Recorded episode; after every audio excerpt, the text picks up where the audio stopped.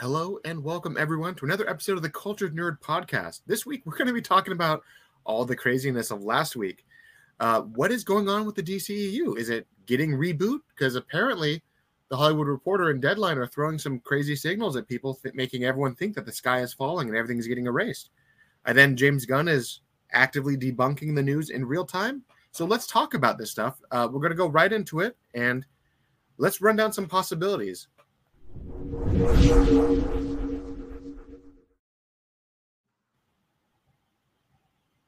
Yeah. Hello there, Taylor, Andy, Prime. Thank you for joining us today to go through all of the wonderful uh, tweet twister that we have all survived. In Gunn's mouth himself, James yeah. Gunn, not Gunn. So, um, yeah, I mean, before we begin, obviously, let's uh, let's introduce everybody because I mean, a lot of people who do watch the show should know who you guys are, but um we also want to, like, for people who don't watch the show, also introduce like who you are and understand your voice, so when you talk they're not like, who's that person? So obviously this is me, uh Taylor Murphy, the host. I've been running this thing. Uh to my this direction is Michael. Go ahead. Hi, uh, hi there. I'm Michael. Taylor invites me on. He sends me Pokemon games in the mail, and then I call him when he should be watching his babies to trade me shinies. We did, actually. That was a that was a fun, like, half an hour distraction for my day. Go ahead, Prime. Oh, my bad. I'm, I'm, I'm in limbo. Oh, sorry. Well, I am Prime. I'm the Godfather, but you can just simply call me Prime. I am. I am pretty much, I'm not politically correct, so I'm a little bit more edgy than most. But, uh, you know, I, I care about, you know, I care about the truth and just the common sense factor of business. So that's that's just how I roll. So, so if you would actually know, you know how I operate. But yeah, my name is Prime. I appreciate everybody coming through. My name is Andy Behbakht. You can call me Andy B because I know I, ha- I do not have the simplest last name. Um, I'm an entertainment journalist. I'm a podcaster and a huge uh, comic book nerd. I've uh, known Taylor for years. And uh, here we are on this uh, fine cr- December evening with all this madness that happened just six yeah. days ago. I mean, it's been what, Andy, like six years now, I think? You're sixteen yeah. when I met you. Yeah. Yeah. And I've known you, Prime, for about a year and a half, maybe two yeyears, I think, or whatever the, the Snyder movement. Two years, yeah. And then Michael, I've known you like what, thirty years? So, I mean, I, to, to be fair, though, to be fair, I was the kid next door, so like it was just, yeah, I, I have a I have a leg up on everybody because of a geographical similarity. You know what I mean? I just lucked yeah. out. I grew up there. Yeah, it was. Um, we moved into this one neighborhood when we were like, what was it, four ish? When that neighborhood I, was built? ninety-two, ninety-one, ninety-two. It was like ninety-one, I think, and uh, it was like ninety, ninety-one in, the, in there. And then uh, you lived, uh, you weren't directly next door. You were like one hundred yards away because your house was across from the park that I kept wanting to go to because there were swings. And I was like a five-year-old who wanted to re- be on the swings. And there was a series there of cul-de-sacs. It. Yeah, there was the top park. Then there was Austin and Ian's Park. There was the Big Slide Park. And then that there was, was so the far in the park. Other direction. It was so far down. You couldn't get down there until you had bikes. And then once we yeah. had bikes, we could go there. Yeah. Anyways. So yeah, there's there's that little, I guess, one up just by the circumstances of Michael living next to a park. So where when did what was day one of all of this? What happened first, right? Like, we had our conversation last week and everything was a go, and then Wonder Woman three got canceled, but it didn't get yeah. canceled, but it kind of got canceled. Yes, yes. Okay, so it started on December seventh. Uh, it was four seventeen in the afternoon, a weird time to drop the to basically break the internet.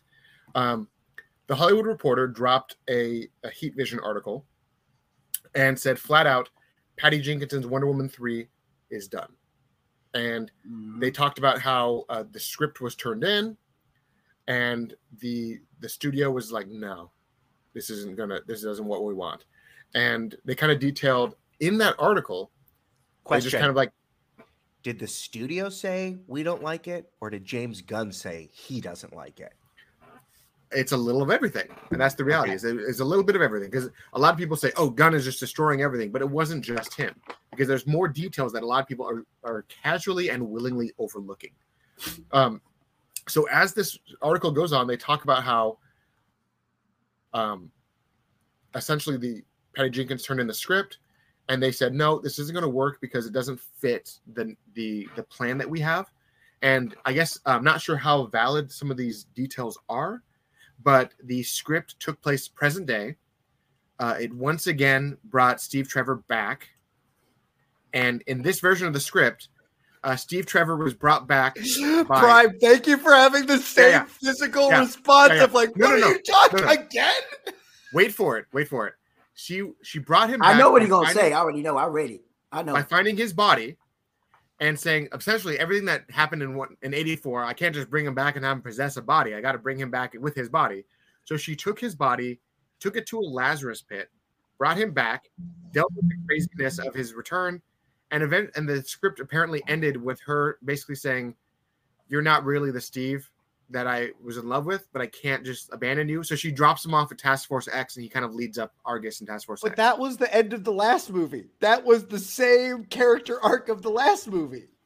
So there was a lot of stuff in this this this pitch that I can definitely see why they were like, nah, nah, we, we're doing the same movie again for the third time in a row? Nah.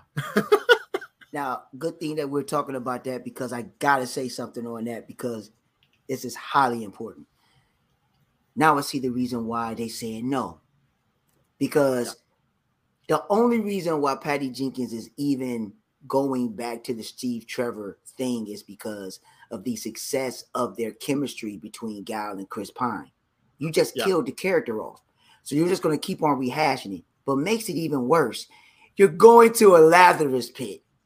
Yeah, mm-hmm. and they had this this whole subplot about how like the the Themyscirians had this ancient feud with the League of Assassins and some things. So apparently the Themyscirians just didn't get along with anybody, because apparently they they fought the League of Assassins for centuries. They hated the Atlanteans for centuries. They hated men and humans for centuries. They at just don't certain, like people. At a certain point, if you hate everybody, maybe you should look in a mirror and think about what the choices you're making. Hey, everybody I mean, thinks if, you're a bitch. Everybody. If if Taylor Swift can finally admit after how many albums that she's the problem, I think the Themyscirians should probably do the same. For sure. They are the Taylor Swift of the D C universe. Someone that was going to watch that, they're going to do a TikTok, and they're going to have one of the Amazons dub with Taylor Swift's voice going, it's me, hi, I'm the problem, it's me, and it's yeah. just going to go on. Like, I, I hadn't heard about these plot details. I'm like, I, this is like, I'm like, are we sure this is in fan, when I saw it, fan fiction? When I saw it, I had to double take. I'm like, that's not real. And I looked it up, and I like went to a few different people, and I'm like, oh no. Oh no! Yeah. See, now I That's do horrible, bro. Now I can I like I like the idea of Wonder Woman being emotionally compromised and going and bringing back a body, but why not bring back your mom or any of those other people that you loved? Why does it have to be Wait, the same one like one auntie? man over and over yeah, her and aunt. over? Like again, her mom's still alive, right? right? Well, what happened in Zack Snyder's movie? Right? What happened? Didn't a ton of them all die? No. Yeah, yeah, but not her mom. It's, her mom's uh, still kicking. She was she was gonna die in part three though of Justice League. Yeah, she was supposed to die in the third movie, and maybe that Great. was also gonna be on opening the act of the movie. Some little Amazonian girl is doing too much on TikTok. They've tracked her G P S. They kill her mom. She's emotionally distraught. She goes, "I can't no, leave. My mom's gonna, gonna go to the, the Lazarus pit." If a, any of these movies starts with any of these indicators start, being on TikTok, I will leave the theater. I gotta I go. I mean, It'd I gotta be like, right well, that was fun. Like, well, Hippolyta didn't die, so that's okay. the thing. Hippolyta yeah. never died.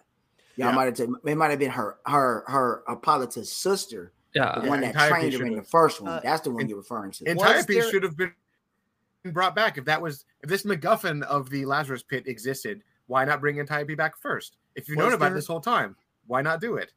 Was there anybody?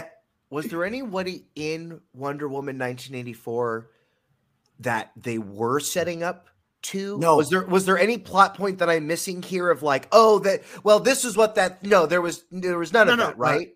There was supposed to be Linda Carter was supposed to come back. Like that. that oh yeah, yeah, point. yeah. That's right. She was supposed that's to also right. be front and center in this movie and like kind of basically tell her about all the extra stuff that the Amazonians are keeping from their own people and stuff. That's See, that's the only part I would look forward to seeing, like Linda Carter come back or, or something mm. like that. But it's like, first of all, I don't like the idea of a Lazarus pit being used. Like, you know, if we're gonna see Lazarus pit for the first time in the D C U, it needs to be in a Batman story. Like, I'm sorry, like that's you know that's how. Whether it was Dick or Jason who died, I don't know what they're sticking with anymore. But like that Robin who died, that should what we should have seen first. Like, I don't need to see Lazarus be first of all. I'm done with Steve Trevor because I'm a Batman Wonder Woman shipper anyway. So for me, I don't I need I didn't need to see Steve back. But to see that they that the third movie would use a Lazarus pit is just so ridiculous to me that I'm like, there are all these other plot points we can do. Like, yeah. do, do we need who was gonna be the villain? Like besides Steve? Like, because I mean, Steve was so besides Steve. Um I don't know. Well, I think, obviously, I mean, obviously those... masculinity, the patriarchy would probably be the villain of the movie. Uh, I was. They always said that Circe was supposed to be the villain, but who knows at this point? Yeah. Oh, I hope, yeah. I wish that was true. I, because I, I, I mean, I, Diana has a very, very big roles gallery, and they never yeah. really tapped into it. Yeah. And that's why I said that. You know, yeah, like like you said, if Sherry wasn't going to be the villain, or at least you know you can do. Uh, well, I knew they weren't going to bring Sherry because of what they did Cheetah. So if you messed up Cheetah, then I don't know how you actually do Sherry right because I'm they also- dropped the ball on Sherry, on Cheetah. But I'm also so. surprised they didn't just go back to the well and redo the formula of the first movie. And now it's the Korean War and it's nineteen fifty-four, or just do some other, you know, some other Greek god or something like that. To hear that they were literally going back to the last movie is pretty jaw dropping. Well, I would believe this is that you gotta, you gotta believe that when they did the story in the first one, they actually had a comic book writer write that story. Sure. It was, you know what I'm saying? It was, it was him and Zach. I can't even think of his name right now. Jeff Jones. Um, No, Jeff Johns wasn't part of the first one. He was part of the second one. I mean, he was, was uh, sort of part of the first one. Oh, Alan Hillenburg. The eleventh hour.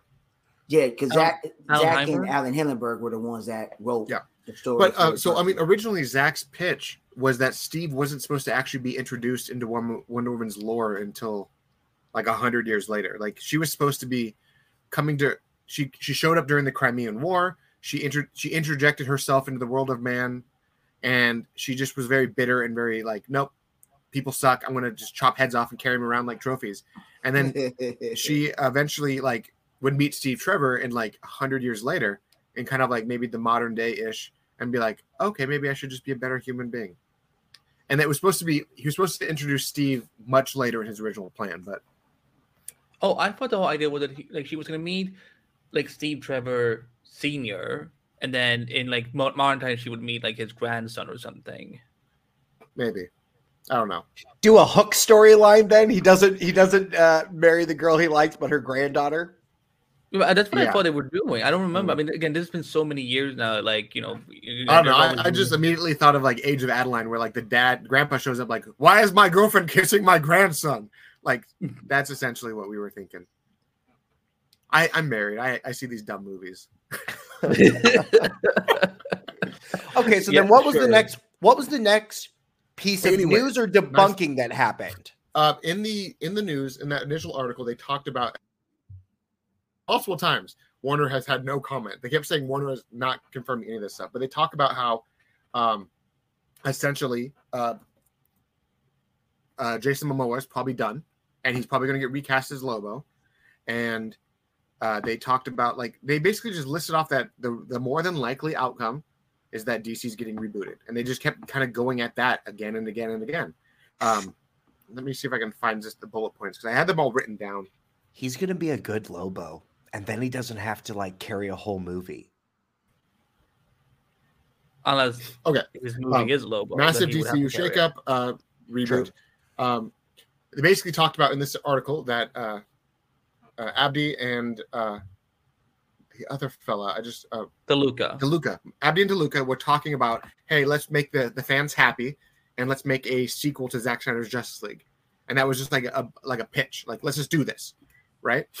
And the next pitch was that Wonder Woman three uh, didn't like it, but they gave her an option to rewrite the script, and apparently Patty Jenkins threw that in their face.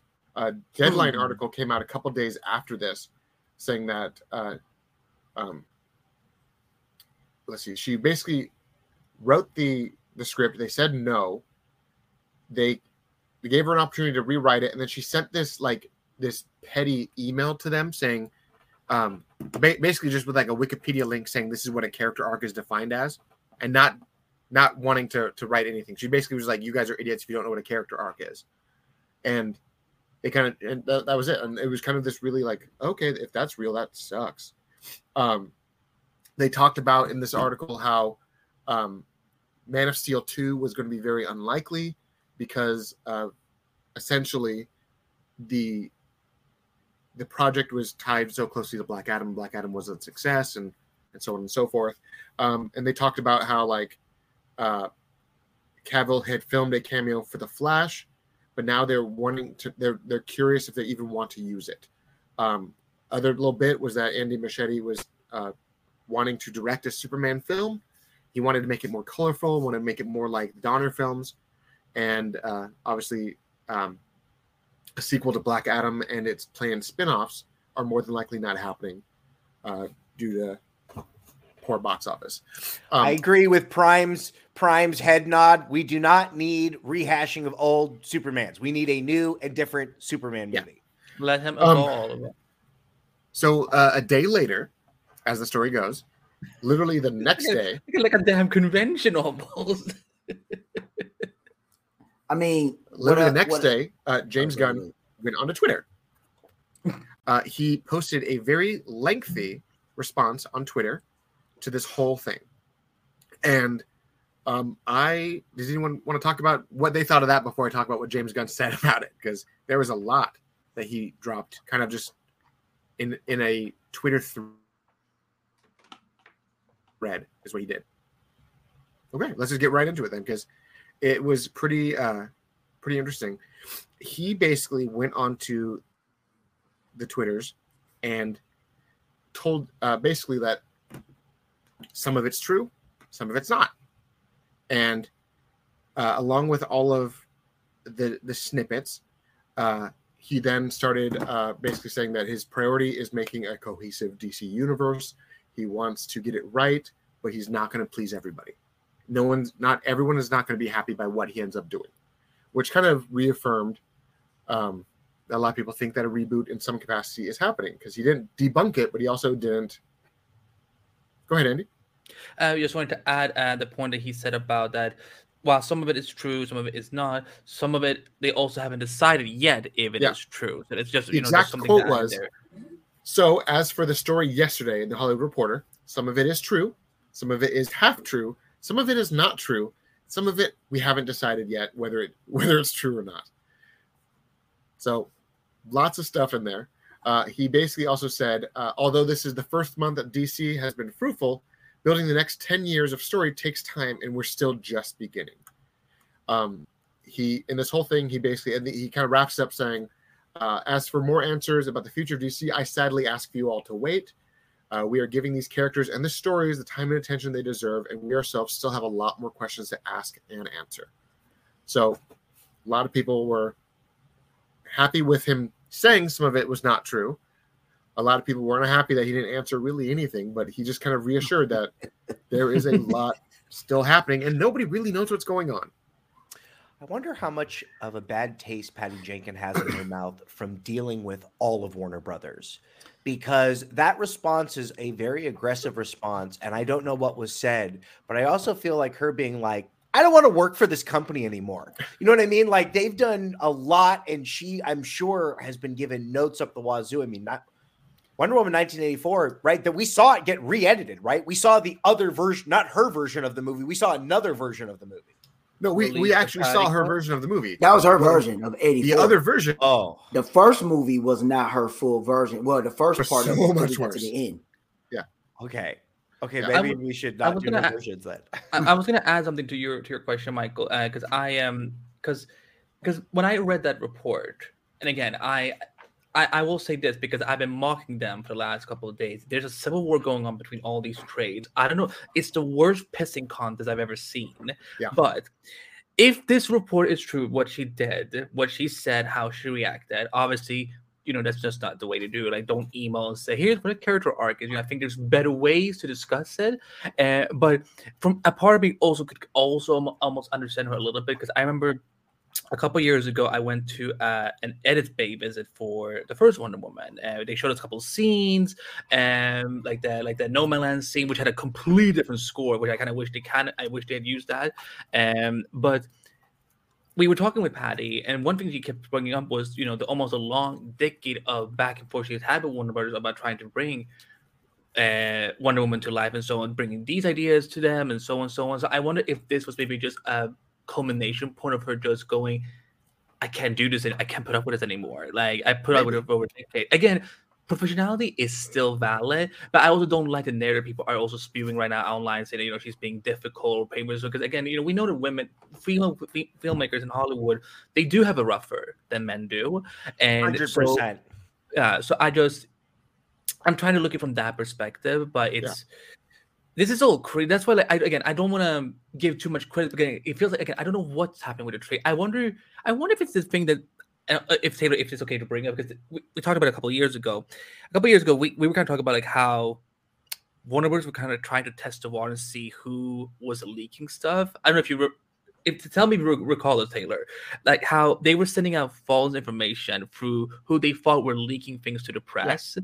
Just a lot to of see, companies okay. do that. They will they will put out. Um, They will tell certain people that they feel are leaking information, certain things, so that if that information leaks, they know what not to disclose information to. Mm. Um, they've That's done it before with other trades. It's how uh, certain prominent scoopers get debunked in real time. It's because they've uh, put out certain details to that source, which passed it along just like they expected, so they could then publicly like shame them, saying you were wrong. This is why you're wrong. Yeah, so that's very, very, very much the real thing. Uh, I did, however, hear that a lot of this stuff is real, but the context is being blown out of proportion. Um, that's the the trickier part. Um, but like you said, Patty uh, has dealt with three different managements of D C yeah, over the, the last few years. So obviously, at this point, not to mention like, the decade of work she did of just yeah. trying to get them to make a Wonder Woman movie. And that first movie, probably the based on the success of that movie, is why we even got Zack, all these other Zack Snyder movies. I mean, that Wonder Woman movie really paved the way, and it sucks that the other movies didn't live up to that movie, because the promise of that movie was like, great, we're going to get period pieces with movie stars in them, and they're going to feel like these grand adventures. And then, you know, it just never panned out that way. It's such a weird and rocky road. I mean, even Wonder Woman, I, I don't even understand how, like, they took out the ending scene for that movie that set up Justice League. And I'm like, why did you take this out? Like, it's literally just a scene with the rest of her, like, team basically, like, getting a picture of the Mother Box and saying, we're going to go find this thing. And explains how yeah. the Mother Box ends in human possessions. I'm like, why did you take this out? It's yeah. such a weird scene just to remove, because it clearly would pay it off in the next movie. But and to, management and to watch was the, a messy thing. No, I was gonna say to watch that scene is in the uh, is in the deleted scenes. So if you have the Blu-ray, that's it. The only way you'll be able to watch it. And yeah. I was just, and, and I think a lot of people say the same thing. It's like, why did y'all take this out? Because that, it, like you said, it goes right into Justice League. Because yeah. now, when, if you watch Zack Snyder's Justice League, you will understand. For the people that don't know, if you see the actual breakdown when Cyborg, when they're in the Batcave, when they're talking about, um. talking about, you know, the Mother Box and how he became, well, he said they found the Mother Box in World War Two. And that was at the time that, oh, was it World War One or World War Two? Either way, so, uh, They, they talk about how the, the Nazis found it first, and they were- The Nazis found it first, it. yeah. Hmm. But like, it set up that her team was going after it, and then the Nazis got it first. So like, there yeah. was, there were some more like nods to it. I'm like, it, it's, and they wanted so badly to emulate Marvel. Why not have just made that scene a post-credit scene?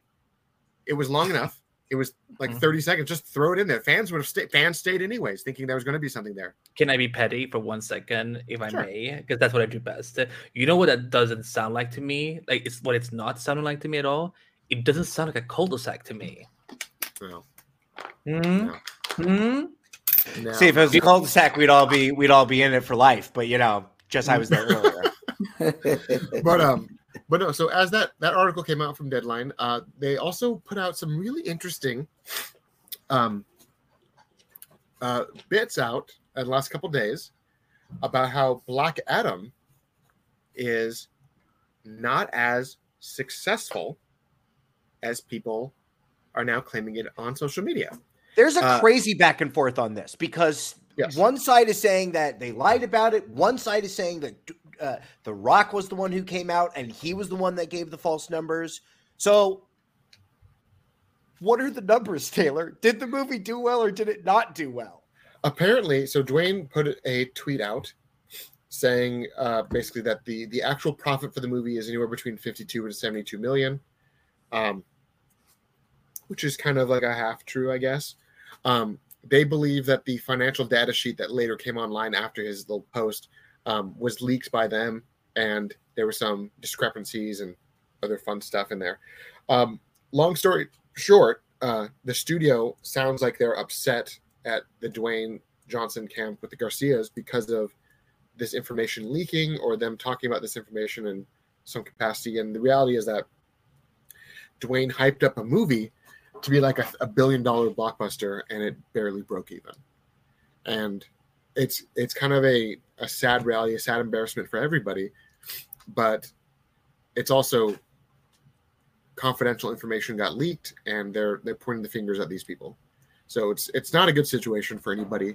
And if people remember, on the day of this article from T H R coming out that talked about this big reboot, another article came out for about three seconds and was pulled almost instantly that basically said that Dwayne Johnson's Black Adam two was being greenlit along with a Hawkman spinoff. And that article was pulled almost instantly. Mm-hmm. That was so, deadline. They had to edit out that part paragraph because they yeah, were... They, they put it out and then they pulled it almost almost instantly because they... And that information hasn't come back out since. So a lot of people are thinking that maybe the information about these movies uh, and its apparent success were a fabrication. If because they don't have trust in him, I mean, is Black Adam done? I mean, maybe he shows up in a larger movie, but like, is that just the end of what we do with him? I don't think maybe. So. I was trying to do tell they... someone. Um, I was trying to tell someone the other day that um, making a profit on a movie isn't as important. I mean, it, no, it's it's actually more important than breaking even, because if your movie breaks even, that's great, cool. The studio make made their money back, and that's fine.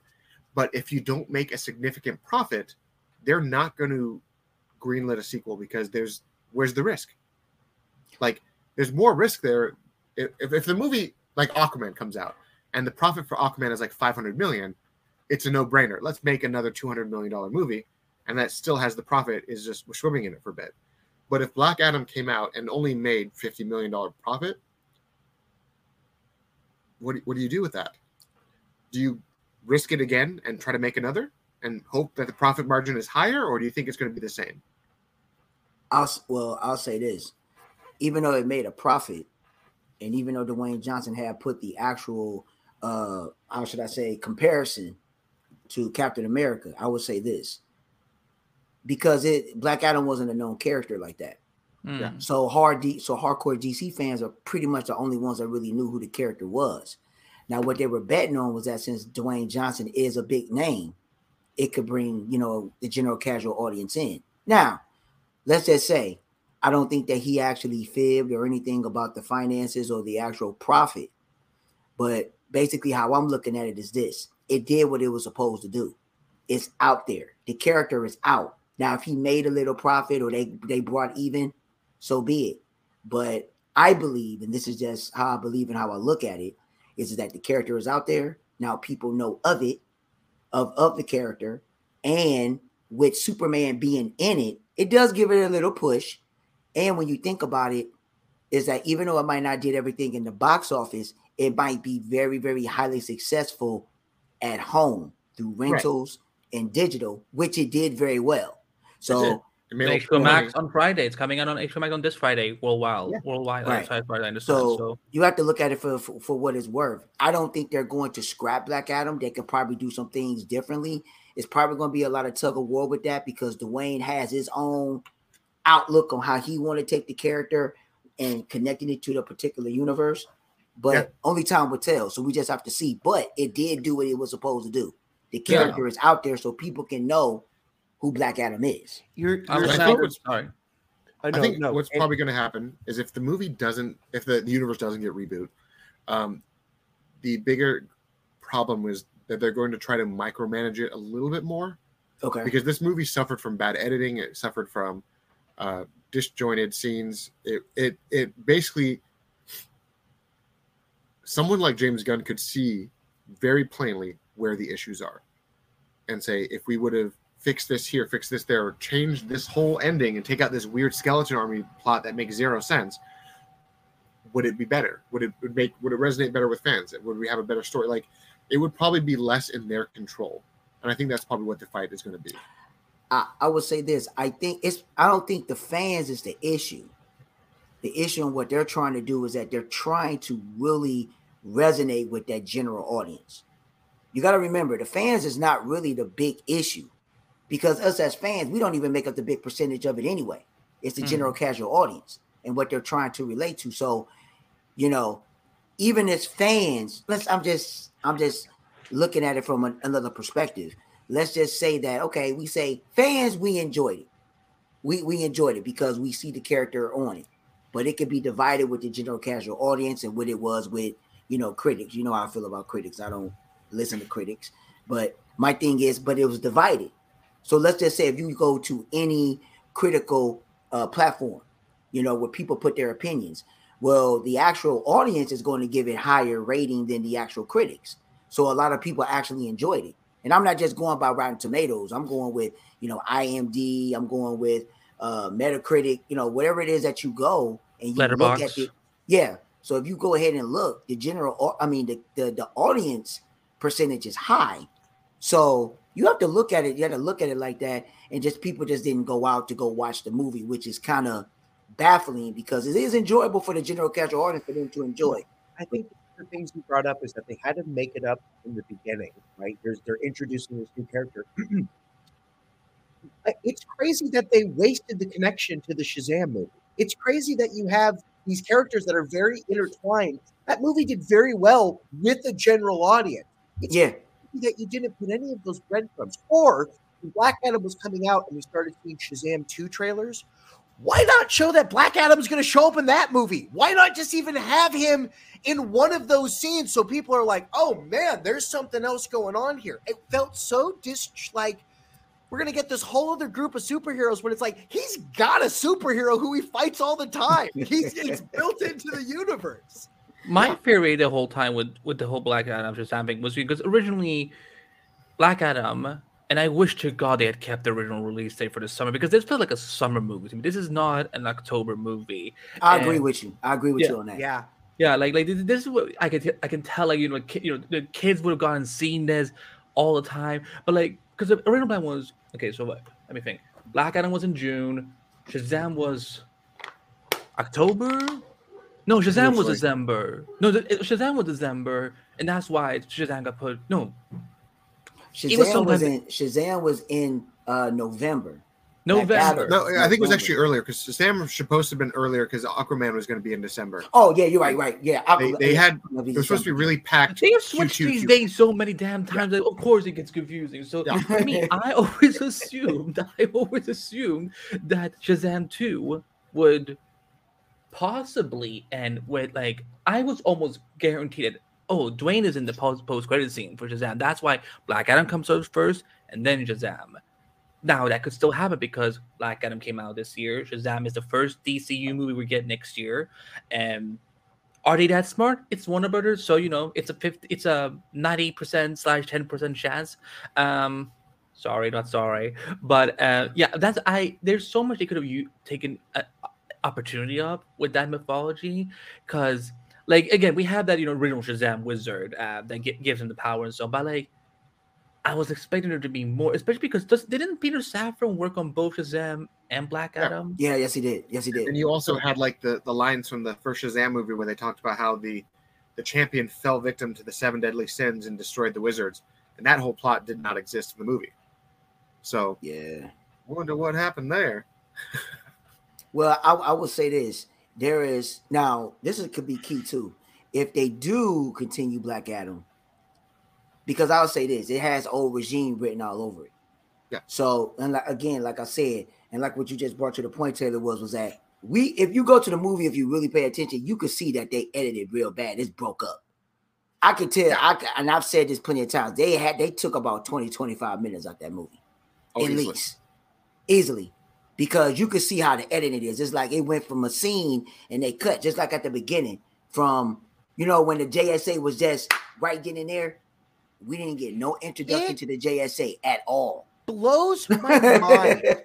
It blows my mind that we're this far into these D C movies, and here we are again talking about the poor editing ruining the movie. This has been the case forever, from Batman v Superman to the Justice League movie. In their original forms, were not good. Then later on, people came and re-edited them, and those movies are now good. But this initial reaction of when these things come out, you know, eventually I bet that twenty-five, Taylor told me it was like thirty-five, forty minutes of the movie that got thirty cut out. Hey, I wouldn't put it past it. Maybe, maybe it shows up on a Blu-ray. Maybe it doesn't. But I guarantee you there's going to be some version of it where two years from now we're like, oh, this Black Adam version really makes the whole universe seem really more, really more cohesive. It really fits in better. I mean, Is that's that the, the one that was the R-rated cut, Taylor? Like, like, I think you said something about yeah. it was supposed to be an R-rated, but I don't know how long that was. There was, it was a longer I, cut. It was R-rated. It had more violence. It made more sense. The J S A was supposed to have an introduction. You were supposed yeah. to meet these yeah. characters before. Yeah, apparently, we... like twenty minutes of that cut movie was J S A scenes, and they thought maybe just take too much time on these characters. I'm like, but that's what the movie needed, more oh, time with these this team. Yeah. So people can actually understand it. That's why I said, if you're going to gravitate and you're going to bring in the general casual audience, you no. have to explain the characters. Us as hardcore D C fans, we know who they are. Mm-hmm. But people that are not hardcore D C fans, they're not going to know. And you just can't just throw them in there like that.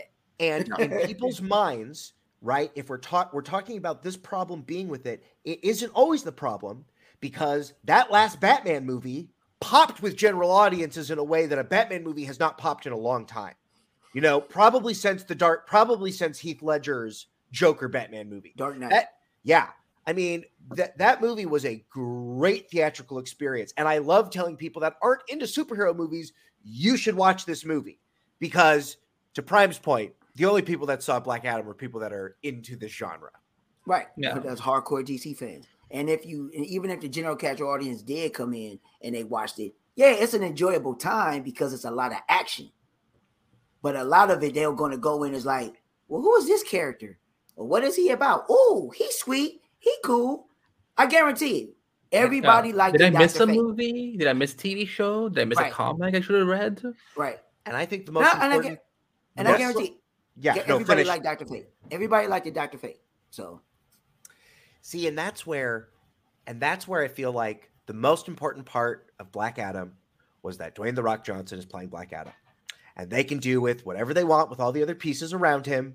As long as he comes back, we can have more Black Adams, because I don't think he's the problem. He's a great interpretation of this character. Right. Now we got to fix all those other pieces. Yep. And listen, I mean, we're going to get we're going to get back to it, but Mister Gunn is reading Twitter. He knows what people are saying, right? It's not like he can say, well, I don't know what people, I don't go to those forums. No, no, no. He is going to these places and seeing what people are saying. And, he's and soon probably... he will be able to read them in four thousand words. Yeah. Oh, geez, yeah. Louise. Well, outside of Twitter, he's on actually every major on every well, platform. Actually, over every platform, just about. I just found out he's on Vero. He's on oh, Mastodon. Really? Yeah, he's on yep. Vero. He's on Mastodon. He's on, uh, of course, Twitter. He's on Instagram. He's on uh, Facebook. Ever. He's on what's that? Uh, Hive. What was that other one that was new? Not the Hive. Mastodon, but it was another Hive. one. Hive, Hive, yeah, yeah, Hive, yeah. I don't like Hive. I joined it, and it's so buggy. Yeah, yeah, and you can't like you, like you can only be on one account at the same time. And it's like for me as a comic, yeah. like because I have like twelve podcasts, or whatever. Something. Like. I heard I heard a rumor that Hive Social was actually run by like a small handful of people, maybe like less than four people. And that like sound, that sounds about right. It makes sense. I mean, the thing crashes all the time. I try to log in, and it takes thirty seconds for me to see my feed. And if it does show me my feed, that's great. Most of the time, I just see a blank feed. Yeah. So I don't know. Um, Everyone who fled Twitter to this new platform thought it was going to be a success. You guys killed we just it. Have, we just have the whole... Yeah, James Gunn is going to have more. He's going to have more interactions on Twitter. And you'll uh-huh. probably see him do more on Twitter and where he asks his questions, because just for the simple fact, may, Twitter and Mastodon at the most. Twitter and Mastodon, but I can't get Twitter Mastodon to work. I just like I gave up on Mastodon. I'm just like, uh, so whatever. To kind of kind of round it back up, um, following all these articles, uh, James went to Twitter and started answering and addressing fans mm. directly. And a lot this, of them. This was kind of great. Uh, he he first tweeted with a forty-fourth anniversary to the original Superman movie, saying, Uh, you'll believe a man can fly. He, he threw that out, said that everyone was excited, like, yay, forty-four years, holy crap. Um, and then uh, one fan asked him, uh, would Superman be coming back to the big screen? Does your plan involve Superman? And he said, yes, of course. Superman is a huge priority, if not the biggest priority. So again, Superman front and center, just like what Zaslav was saying, Superman needs to be on film. As he goes on, though, a lot of people started asking other questions like, hey, was Ryan Reynolds going to be back as Green Lantern? Because Zach brought him back, and he literally responded, no, he didn't. Zach did what? not bring him back. And he debunked that rumor flat out.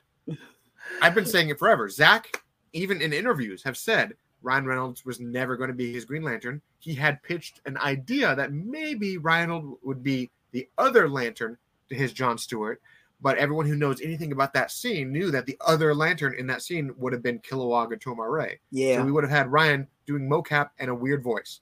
Yep. Not him. Right? So when he even said that, he had this idea, and then he moved on from it because it just didn't happen. He never contacted Ryan. They never went anywhere with it. However, where I hate that rumor so much because it's stupid. Ryan Reynolds' dance card is also crazy, crazy full. full. Yeah. Crazy full and crazy booked for at least the next couple of years. Yeah. So to, yeah. to get him on something like this would be a huge industry shakeup. You know what I yeah. mean? Like, he's going to yeah. go to Disney. I mean, that's where this is. That's where yeah. he's going. Well, he's already well, at Disney. He yeah. brought yeah, Deadpool back for that.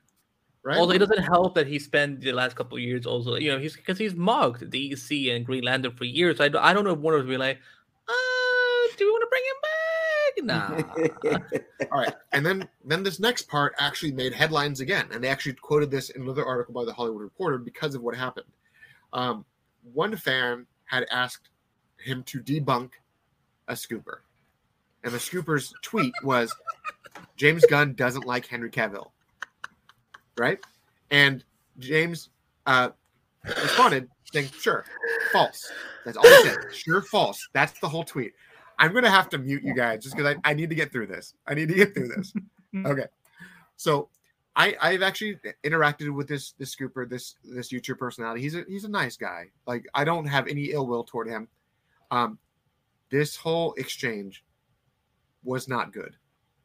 And I'm not going to name names. Everyone who knows what happened, you'll know who I'm talking about. But anyways, James said, sure, false. However, this guy fired back at James. Right? He fired back at James and said, uh, even more people reached out to me since you said this to tell me that you don't like him. I'm just saying what I heard. Like, he stuck and he stuck to his ground and he doubled down. And then James said, in probably one of the, this, this tweet, it's funny. It gets the point done. I feel like he did go a little too far with it. All right. And I'll say James went a little far with this because his tweet was so weird. You seem so plugged in. Anyway, I just had forty people read out, reach out to me to say that you got kicked out of your mom's basement. So sorry, man. I'm going to unmute you guys. So you guys. You know, I. Taylor, this is exactly what you've talked about, that people run their mouths online and people don't get put into check. And he is he is trying to run a professional studio where dudes on Twitter are compromising him. He backhanded some people. Yeah, you think you're so plugged yeah. in. Why do we not believe the man who's in charge? If he says he likes him, he likes him. I, I don't yeah. understand. What are we reading into here? Anyways, uh, this whole exchange was pretty out there. Um, I felt like he maybe went a little too hard. But at the same time, the guy also didn't let up. He apparently even made like a video a couple days later saying that James Gunn publicly attacked him on Twitter and made like a big fuss about it. And it was really just over exaggerated and just insane attack. Um, how much wow. is it, how much does it cost my movie studio for an industry to think I don't like my leading man? Like, I, I get it's one thing to to throw sticks and stones, but like, he's the person that has to run all this stuff, and these things have effects. I mean, negative P R about something beforehand tanks movies, and he's got a lot of work to rebuild. And and I want to also point out that James Gunn doesn't have to reply to tweets. He don't. If if he didn't like Henry, right? If that was the truth, he would just ignore the tweets. He would just ignore it. He would support the movies like he's supposed to as studio head, but he would just ignore the personal questions by, hey, I heard you don't like this. I heard you don't like... He just wouldn't respond. He would leave those ones alone. But he still went on to Twitter, said no. Uh, there's no facts about me not liking Henry. He also went to another fan, another fan who said, uh, Mister Gunn, do you like Ben Affleck as Batman? And he responded, I do. Not, I did. Not, he's great. I do. Possessive, right now. I do like him as Batman. Which a lot of people read more into. Which, but but but that, but to me, your your noise from the Dark Crystal, Andy, was absolutely accurate. Your Skeksis noise was absolutely accurate. My um, noise from the what? The Dark Crystal? Jim Henson's The Dark Crystal? Mm. Oh, okay. I, I'll send you some clips. I'll send you some clips. Um, Ben Affleck's been all over those lots, and he's been filming yeah. things and back in costume, and that was true three, three or four months ago. Yep. And I mean, aside, and this all came about when the, the news that Ben Affleck and Matt Damon started a new production company, and then just a couple of days ago, Ben was seen meeting with Warner Brothers. So a lot of people don't know where everything stands. A lot of people think that because this new production company, Ben is getting rebooted. Um, Batman's getting rebooted specifically because Ben can't be involved, or Ben's coming back as Batman and his production company is going to come in front and center, helping with all the projects he's involved with. There's a lot of stuff, right? But James doesn't have to respond. That's the point. Mm-hmm. He doesn't have to go out of his way and say, no, Ryan Reynolds is not Green Lantern. No, I don't hate Henry Cavill. No, I, I love Ben Affleck. Like, he doesn't have to say all these things. He doesn't have to do any of it, but he's still doing it. And now people are still trying to say, oh, he's just lying to save face. If you, know, you I, just can, not be on social media, like, can I be petty again? I mean, you know, because I, I feel I have to, because I don't want to get anyone here in trouble by me. Because when I get petty, Taylor, you know how I get when I get petty. Yeah, you get but, ridiculous. Uh, yeah, it's it's that's too nice. Actually, you you need to go rough from that. But if Kevin Feige was doing any of this, everyone and their mothers would be like, oh my goodness, our Lord and Savior Kevin Feige has given us the truth, because he would never lie to us. Exactly, because, and I've said this before on other shows, Marvel has this ride or die mentality with its fans that can't be broken, and yeah. James Gunn choosing to be transparent is probably one of the most dangerous things that he can do as a studio head, because if he's being genuine like he is, that could be very dangerous. You know, because a lot of people, hold on, I get a Oh, yeah, Michael sent me a clip to send to you, Andy. So I'm gonna it's for it Andy. Afterwards. It's for okay. Andy's phone. Send it to Andy. Okay, Andy, I'm going to send this to your phone. Anyways, James doesn't have to be transparent. He is choosing, choosing to go this route to build trust. Why would he jeopardize it by lying? Because his whole goal is to build trust and build transparency. The worst thing you can do in your attempt to build trust through transparency is to fucking lie. Well, I would say this with Gunn is that that understanding he know that he's in the comics, and that's good, but he has to realize the D C fan base and the D C community is highly, highly divided, and a lot of them that's in it, they are fickle. So you have to look at it like that. That's how I look at it. I don't think that James yeah. is doing anything that's dangerous. I think he's putting stuff out there to just let people know, like you said, he's not lying about anything. He's just interacting with people and just want to, how should I say, you know, uh, let people know that if you want to say ignorant stuff and you want to be stupid, well, I'm going to debunk it. Yeah. Because people, you know, I'll just debunk it. You're not going to get me in trouble. What would make him be in trouble if he just said something and then he lied about it and then went somewhere else? But he's not, he's not doing it. So, yeah. And I think he's having fun, to be honest.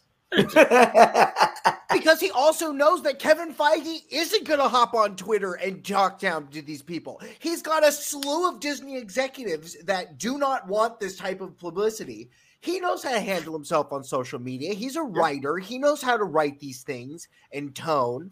Uh, just like Taylor broke down do you like him as Batman? I do is a very interesting choice of words. Mm, I watched yeah. the clip and wow, okay, that did sound a lot like that creature. Okay, right, okay. right, right, right. Yes, please stay. Yeah. So everyone who hasn't caught on yet, Michael and I, our childhoods. I was super into Star Wars, and Michael was really into everything Jim Henson. There's, a, there's, listen. Uh, there's a one-to-one crossover between Star Wars and Muppets. The moment you found out that they're all the same, all those people worked on those movies. So there's a real crossover. Yeah. No, Yoda is a Muppet. Yes, people need to realize that. Anyways, anyways, um, as as Muppet? This goes on, what? Same, He's a same, Muppet. Yeah, same a... people made both Yoda and the Muppets. The voice of Miss Piggy is the voice of Yoda. Boom. Mind blown. There you go. Yeah. That whole set, that that The Empire Strikes Back is such a good movie. Luke Skywalker is having to emote to a puppet above him like this. There's nobody there. He put so much into that movie. That movie is all of all of the tricks and trades of making a movie. Anyways, anyways. I I so- I, I I feel like my reality has been like like broken. I never realized Miss Piggy and Yoda. On a behind the scenes, on a behind the scenes, he's uh, uh, George Lucas said that uh, Yoda looks like if Kermit and Piggy had a kid. Okay. I want you to be aware of this thing. Um, also, on that same note, uh, I mean Frank Oz. Yeah, Frank uh, Oz. What a what a what a what a trooper. Um. Anyways, yeah, I'll just let's just get out of that. Let's get out of that. Um. So the, the question now is always been, what is the D C U? Is the D C U a reboot? Because that is what all three of the trades, T H R, Variety, Deadline, they're all saying the same thing, that it's running toward a reboot. Now, by definition, what is a reboot? Because Hollywood has a very different definition of reboot versus what the word actually means. And layman's also have a very different definition of what the word reboot means versus what it actually means. So, Andy, when you hear the word reboot, what is a reboot to you? Reboot to me, I mean, I can look at it from, because I cover a lot of television. Uh, so, yeah. for me, reboot to me can mean that you start, you reimagine something, something like you you take, for example, like, for example, The Flash, the Flash T V show we have right on the C W. It's can take to be a reboot from the nineties T V show with John Wesley Shipp. But a reboot can also be, even though I like to say revival, could be when you bring back X-Files, for example, for season eleven, twelve, twelve something like that. You, yeah. yeah. Or like you bring back Community for a movie, for example. Um, or reboot can also mean sequel series, like kind of like what they've done with Gossip Girl, you know, like the original Gossip Girl show.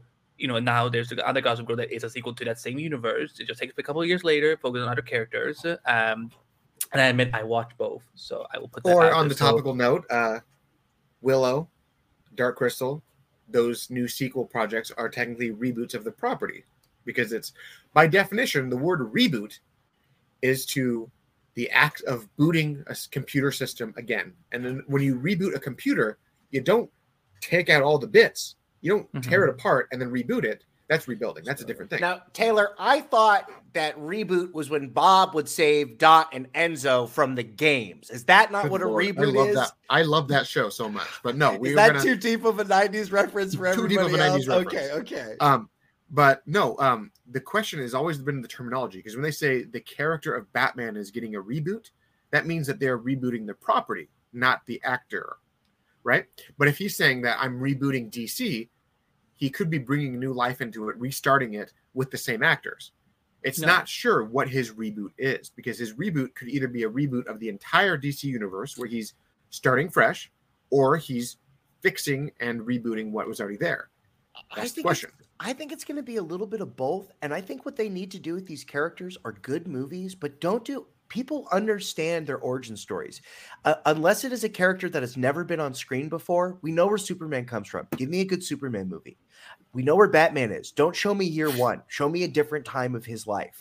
Um, and I think maybe that's what we do with some of these characters. Let's just get the Dark Batman movie or the Batman movie where Ben Affleck's in the robot armor. Let's get to these other stories so that we can find new places to take these characters. Okay, I think with lesser known characters that especially never been on screen. Like, for example, I know because people are speculating like Mister Terrific as one of the characters that James wants to, to use.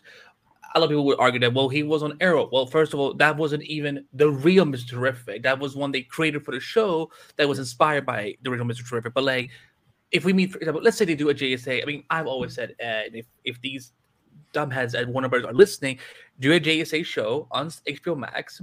And for example, there you can tell Mister Terrific's origin story because we've never seen that version of Mister Terrific anywhere. Uh, but like, yeah, like, but someone like, like, I don't need another Superman origin story. Like, I get it. Okay, baby cries, gets born, planet blows up, he gets sent to Earth, kryptonite, boom, all over the planet. Bald dude gets petty about super alien. I get it. We all get it. But like, lesser known characters, like, like for example, a movie I've been waiting to see for years is the Booster Gold movie by. Actually written by my friend Zach Stentz. That character has, you know, never had his origin story told. He's been in one episode of Smallville and one episode of Tomorrow before it got canceled because the showrunner was trying to fight the network, being like, "We're gonna put Booster Gold here, so you have to renew us." That's not how it works. And um, but yeah, otherwise, like if we have famous characters, like we don't let them just like. That's why I love the Batman so much. Like it is year two. Like I, what Michael was saying, we don't have to start with year one. Start at a different. different point in time. He can be old, he can be young, he can be middle-aged and so on, like because there's so many different periods of Batman that is so interesting. But but to Taylor's point, reboot, yeah, because I know people, you know, because we had people on our show that I do on YouTube, people being like freaked out about reboot. But I'm like, reboot doesn't have to be reboot, it can be about refocusing. Like one of the things that I like with D C, a couple of years ago, they uh because they had done the New fifty-two and it was very mixed, divided, which I perfectly understand. I liked some more things in New fifty-two, which is fine, but they did. Yeah, the best thing that came out of the New fifty-two was the Court of Owls. Yes, I don't, um, I have to disagree with that. Yeah. That's one of them, but there's a lot more stories. Yeah, yeah, there's a lot more stories. So we're almost we're almost in the same time. But like when they did the D C Rebirth, it wasn't about rebooting; it was about refocusing on what has worked, which again is what you do with a computer, is what you do with a phone. Right. Like you don't delete stuff. So, well, I mean, to kind of I, put to an analogy that you also will agree with, Andy. Uh, Legends of Tomorrow, season one versus the re- remainder of the show. That show went through its own reboot. Yeah. Oh yes. That one hundred percent. By definition, that show went through its own reboot because the first yeah. season was, was its own thing compared to the rest of the show. They retooled oh, yeah. and reworked that entire project. Yeah, the power. Yeah, yeah the le- Legends, the season, really, yeah. Legends. Legends was supposed to be an anthology show. Was, we were supposed to follow a team every season, but people fell in love with these characters so much from season one that. The format didn't work in terms of like because they were like Legends of Tomorrow was very much like all the other Arrowverse shows, lots of comic book references, a lot of comic characters. But eventually, they started moving away from. They started creating their own characters and just kind of going with like it's essentially. I know they're gonna murder me for saying this if they ever find this, but I don't care. Legends of Tomorrow is essentially Guardians of the Galaxy for television. It is whack. It's funny. It, is, it has heart and humor and drama. But like Legends of Tomorrow season one and season versus season two to season seven couldn't be any different. Uh, so when I think of them rebooting the property, I'm not. I mean, I've I've talked to plenty of people behind the scenes. I've talked to plenty of people who are one hundred percent believing that a, a true reboot is coming, that new cast, new crew, new everything, ground ground level reboot. And I've also talked to some people that have said that James is probably going to pitch a partial reboot, like keep some of the key actors, replace some, keep others, and kind of just not acknowledge. That it's been like a proper reboot, like Henry comes back, but he's got a different Lex and a different Lois, or uh, new Flash in the, his face, but a different different supporting crew, or um, there's like things like that, like a partial reboot. Like some characters are completely rebooted, some characters are half rebooted. Um, but the reality is, it could be we could face a total reboot. That is something uh, that is very much on the table. I I was I fully believe it's going to be a full reboot. Because I, this is what I just believe, believe. This is a new regime. And they're trying to erase anything from the old regime. Why keep on, why put Band-Aids on it? Why? When you can just start off fresh, it's going to start off with your name, with the people that you have in, and you start off fresh. And that's why, that's why I say that as of now, once this full slate is done, they have a full year to get something together because D C Studios doesn't officially really start until twenty-four. Yeah.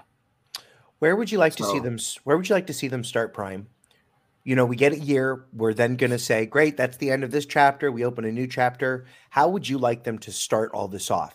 Do we see another standalone Wonder Woman movie, another Batman movie that leads to something? Or do we start with Justice League, a J L A movie, where at the end of it, we then follow individual stories after that? I'm going to say it's immortal. We're supposed to be. Right. It's a double-edged sword, because this is what I'll say is that if you're going to do a, another Superman, the problem, let's just let's just go with Superman for one. Okay, we got Man of Steel, which is fantastic, but you have, how should I say, you have people that are still stuck and they want that old Superman.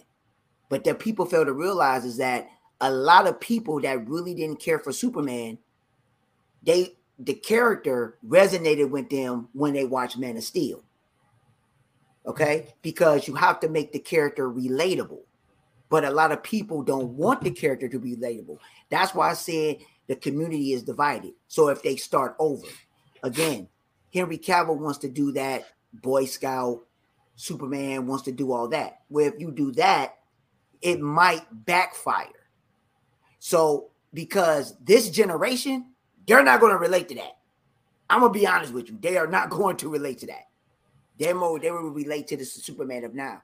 So what you back to your, what you were saying is that, do I think that they'll start?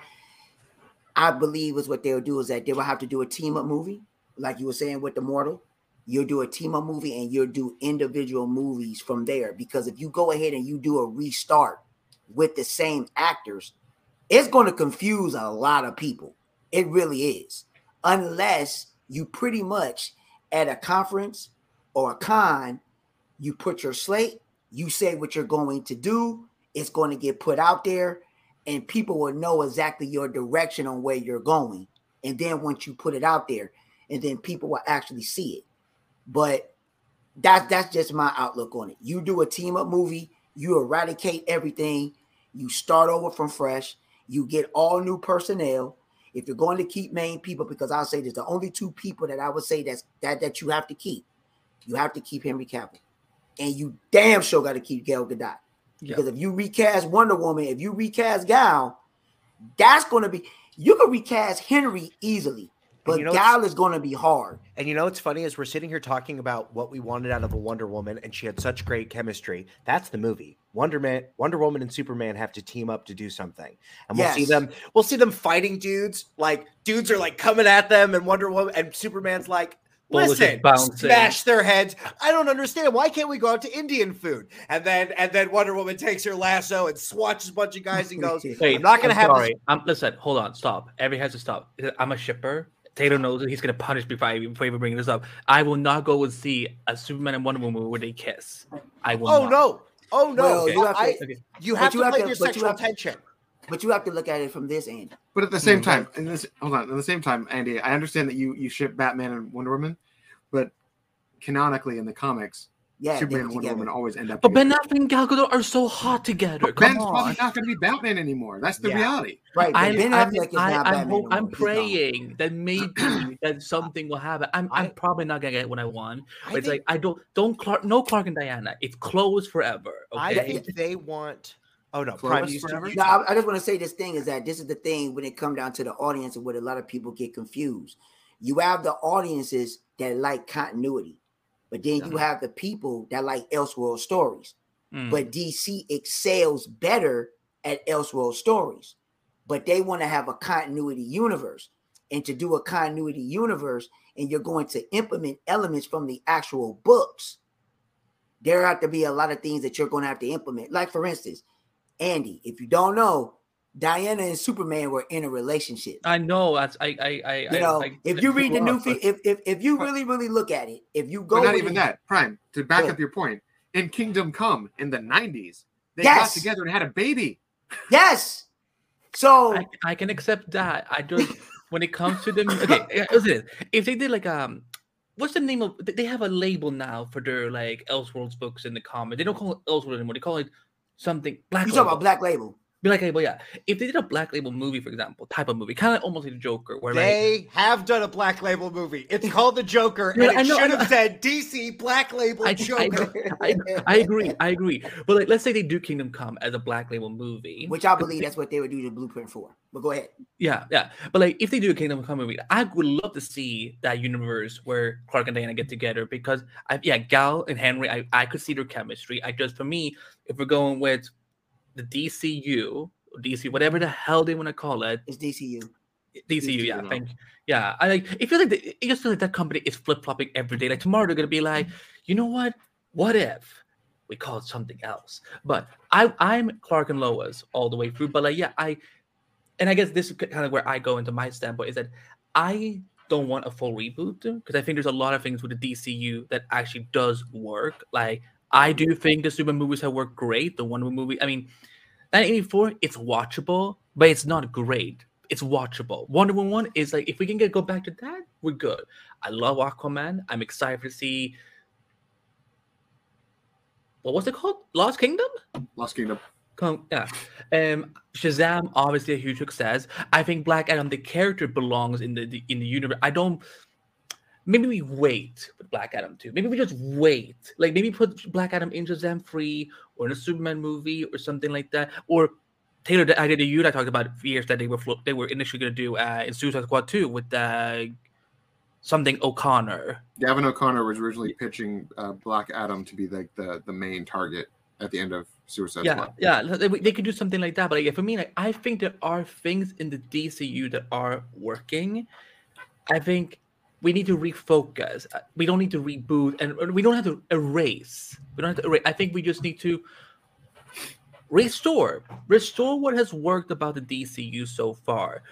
So, I think my my thought, you know, I will kind of, and this will be my last thought before we wrap up because we are pushing over an hour, so everyone can get their final thoughts in there. Um, my thought is that smart business, realistically, would be to reboot. one hundred percent across the board. Re- new cast, new everything. But also give a bookended closure to the old D C with an Elseworld story. If that means reboot in twenty twenty-four, start a new new project, start going right off the bat, just, just new cast, new everything, then maybe pick up in a couple of years and give a finite Elseworlds Zack Snyder's Justice League Part two or something like that, just to, to wrap up that universe, to give fans their, their closure. Because the worst thing that we, I mean, we had, we as comic fans have had hundreds of movies, hundreds of movies where the closure is not, not given. And I think that if the studio is intending to do a reboot, why not, I guess, give back to that, that small segment of fans that have proven to be a giant pain in the ass, then to give them their closure as well. Because a lot of fans won't accept a reboot, but general audiences will, because every few years we see that they're totally okay with reboots because of James Bond has lasted how long? And every few years it's been a reboot. So reboots aren't the issue. And I think it's kind of what Prime said is that the modern audience wants continuity. And the only way to really get it would be to give them a rebooted universe without all the baggage. Because there is a lot of baggage with the D C E U. A lot of baggage. So maybe not all of the ideas will work in a rebooted universe, but I think a lot of them could, but you have to retool them to fit a more general approach. Because a lot of people were pissed off at Man of Steel because of this this aspect of the character, this aspect of the character, but a lot of people liked certain things. So leave those aspects that worked, change some other aspects. And unfortunately, a lot of people will see, oh, Henry's back. So that means Man of Steel, B V S, all those are, are in my brain. It's all canon, so you can't half reboot with because if you reboot in the, with every aspect but Henry, it'll confuse a certain niche of the audience. Yeah. So intelligently, I do think that they are probably going to work toward a total reboot, but I also don't think that they're going to completely destroy everything else. I think that Elseworld, the fact that D C has allowed Elseworld projects to exist simultaneously, is a good sign that they may allow certain aspects to carry on until they've run their course. I think you just answered my question. And the first movie of twenty twenty-four is going to be whichever Justice League story you like where the whole team gets killed. or or it gets disbanded, or we go to other universes and we see all of our heroes fall, the portal walks open, and our new heroes come in. I think that's what we're building towards. Or one of our one of these heroes, one of our six that we like, Shazam falls through the portal, and they're like, "Great, you're here. We got to go." And he's like, "Who are you?" "Bro, I'm the Flash. Why are you doing this right now? You're my we we hang out all the time. I gave you my I gave you my Xbox name. We just were playing Xbox." right, like, right, like. However, notice that play- Flash is a PlayStation guy. Okay, hold on. Yeah, like Barry Allen. Be, that's, Barry that's, Allen in any universe, I will not stand a Barry I'm Allen. I'm Barry Allen, and I only play PlayStation. Yeah, I hear you. I hear you. Yeah, yeah. Uh, thank God. Thank God. Uh, yeah. I think it's going to hey, be something like that. Then we know that Shazam is an Xbox guy per film canon, so. It was in the movie. He plays Mortal I mean, Kombat. He plays Mortal Kombat. Listen, some are gonna go for Chanel, some are gonna go for Walmart. If the if the if the store fits, then you know, good for Chanel. Those are so different stores. You gotta do like compare Target and Xbox Walmart. To Walmart. Like, yeah. I may be a PlayStation guy, but I literally own all the systems. I will still find certain things that I like, and Xbox. I can not. I can relate. I'm I X all the way, so I'm I'm strictly X. It's, I'm strictly I still X. dig you, but I'm just like for me. My Barry Allen in no in no matter what universe, he's a PlayStation guy. Okay, okay, we're like, getting distracted yeah, though. Yeah, yeah. So but, uh, I see what you're saying. Uh, Prime, what about you? What do you think is going to happen? Uh, I will I will just say this and just lay it on the line. Like I say, it will it will it's going to be a reboot, but for them to do it, not to go ahead and rehash and you know re redo origin stories, because you don't have to do that. You don't. You know, you really don't need to do that. Because what's going to happen if you do an origin story and let's just say they do bring the what I don't want to say, I don't want to be long winded, but when they said doing the Richard Donner thing again, that really pissed me off. It yeah. really did. Okay. I'm like, come on, people. That's forty some years ago. Let it go. You know, comics has evolved so much and the character has evolved. And I try to tell people when they try to change Superman. Think about it. This is back in nineteen eighty-six. And when they tried to, when John Byrd went ahead and did Man of Steel, and people tripped out. And people started to relate to the character more at that time. So all I'm saying is, is that just to finalize it as a whole, just rebooting it as a whole, I think it'll be good. I think it'll be in a good direction and it'll be good for the studio moving forward because it's fresh. You're getting rid of everything from the old regime. You're not going to have anything there. You could retain some of the main focal points, but get rid of everything else and then just start fresh. Just as me. And again, the Snyderverse is done. I mean, I don't care what nobody say. I want the Snyderverse back so bad, but business wise, you know, I budgets and all that, it's just I, technically on, on, your, on your point, Prime. I, I want I want to be very clear. The Snyderverse died when Zack stepped away in twenty sixteen. I, I, I like I say, I agree. I agree. It has been so, it has been dead a long time. The fact that they gave him Zack Snyder's Justice League was a miracle. But yes. fans, you give them an inch, they take a mile, and that's what happened. Is that and and and one of the things Prime talked about, we've already seen a sequel to the Richard Donner movies. It's called Superman Returns, and Superman's barely in the movie and does nothing super. Does nothing super. He walks into rooms having conversations the entire time, and a piano and a piano sequence. The plane sequence. Come on, yeah, man. Right, right. I, I, one I, sequence. Yes, one sequence. Taylor, ta- Super, Taylor, sweetheart. Superman Returns. It's not a good movie. I'm sorry. No, it's not. No, it's a, it's I, a creepy movie. It got certain elements, certain yeah. good elements in it. Can I just ask Prime a question? I'm going to ask Prime a question, by the way. For what it is. I, you all can like hate me for it, but I thought it was fine. I also think that it was it was a good epilogue to that whole franchise, and that's where it should stay. So, I, But it I wasn't agree, an epilogue in the end. We got because he continued in Crisis afterwards. I understand that. I think the C W fucks a lot of stuff up. I get that. But but Taylor, Taylor, Brandon Routh Superman in that crossover was one of the most f- phenomenal things ever. Everyone, everyone was actually happy to see him back to the point where him and Tom Welling were sh- outshining the Superman that was about to get his own show on the C W. Like when you like, but I wanted to ask Prime a question. When you say like keep the vocal point, the, the vocal points of, you know, instead of rehashing, does that mean you you would not keep any of that? Like no matter no matter how much we love Hal and Gal, they would also be done. Gal and Henry are probably the only focal point. Because you have to look at it from this dynamic. Henry Cavill is this generation Superman. Yeah. Period. Gal Gadot If you get rid of Gal Gadot, this is what's going to be the problem. Yeah. You got a lot of little girls that look up to that woman as Wonder Woman. Yeah. And you got a lot of women that love Gal Gadot as Diana. And you got a lot of men, such as myself, that love Diana, love her as Diana. Mm-hmm. So if you try to change that and try to... Gal Gadot has now for film, you got to remember, Wonder Woman has not been on screen until two thousand sixteen. The last time you saw Wonder Woman was nineteen seventy-seven when Linda Carter played on T V. And Wonder Woman is one of the primary characters in D C.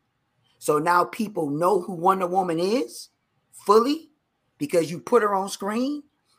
General casual is like, what's the saying? People know who Wonder Woman is, but they didn't know who she was until she was in a movie. And that's who people resonate with. If you take her away and change, mm-hmm. Superman, Henry Cavill, I mean, Ben Affleck, you can get rid of as Batman. Batman has been rehashed so many times, yeah. It don't matter. You can get rid of Jason Momoa as Aquaman. You could bring somebody else for that. When you have two, that those characters like that, you cannot change it like that. Maybe on down the line, or unless Gal say, well, I don't want to play Wonder Woman no more. One, Gal Gadot knows how important she is yeah. playing Diana. They're not going to do that. So, and they're even that's my like her Wonder Woman model is now we're seeing that transpire in. And Taylor, and I, I won't try to make this a long point, but like we're seeing that Wonder Woman in other, like you know, the upcoming video game is essentially yes. Patty Jenkins and Gal Gadot's Wonder Gal- Woman. Like yes. there's been animated feature that is essentially modeled after Gal Gadot. So like, like Prime is could, could not be more right on this. This generation's Wonder Woman is shaped and founded by Gal Gadot. So if you, so because my point is that I can accept a reboot, but I think the fi- I would keep Henry and Gal, and preferably Jason. I don't know what's happening with that. Like you know, if he wants to be, if, if he wants to be Lobo, that's God fine. bless. God he bless. Wants like, to be Lobo. Fine. He said he sent out that tweet or that if Instagram saying, to, yeah. my, "It's my once that my my dream gets yeah. to come true." I, I think I will be more upset if it's not his choice. If if, if they're saying, "No, we don't want you as Aquaman anymore, but we can give you this," then I will be pissed. But if he's saying, "You know what? I feel I'm done with Aquaman, but I want to be Lobo now," I can be more peace of that. So yeah, for me, I want to reboot. If if it has to fix the uh, reshape the whole continuity, so be it. But I think Hal and Gal, they work. You can give them new scripts, new character um, foundations. I don't think we need to recast those specifically. The rest, I can accept that. Um, hey, because it's happening. Everybody. The Flash, everybody. They're, they're all so, going to be different. Yeah. The if, it, if it happens. like Because because right now, like, everything seems to be so up in the air. But if it happens, I'm going to say, if it happens, I'm with Prime on his point. But you know, as long as we have Hal, uh, Hal oh my God, I sh- I put their name together. No, we want Hal Jordan in this project too. We need Green Lantern on screen. I get it. You know, everybody else is expendable. I mean, Ezra Miller is done. We know it, regardless of how good he's going to act. Done. I don't done, care. I don't care what done. nobody says. Once the Flash, he has to stay on behavior until the movie yeah. comes out. Yeah. Once the movie comes and out, Ryan Johnson and, what, is not and whatever happens take over. or whatever, Ezra Miller is gone. He he done.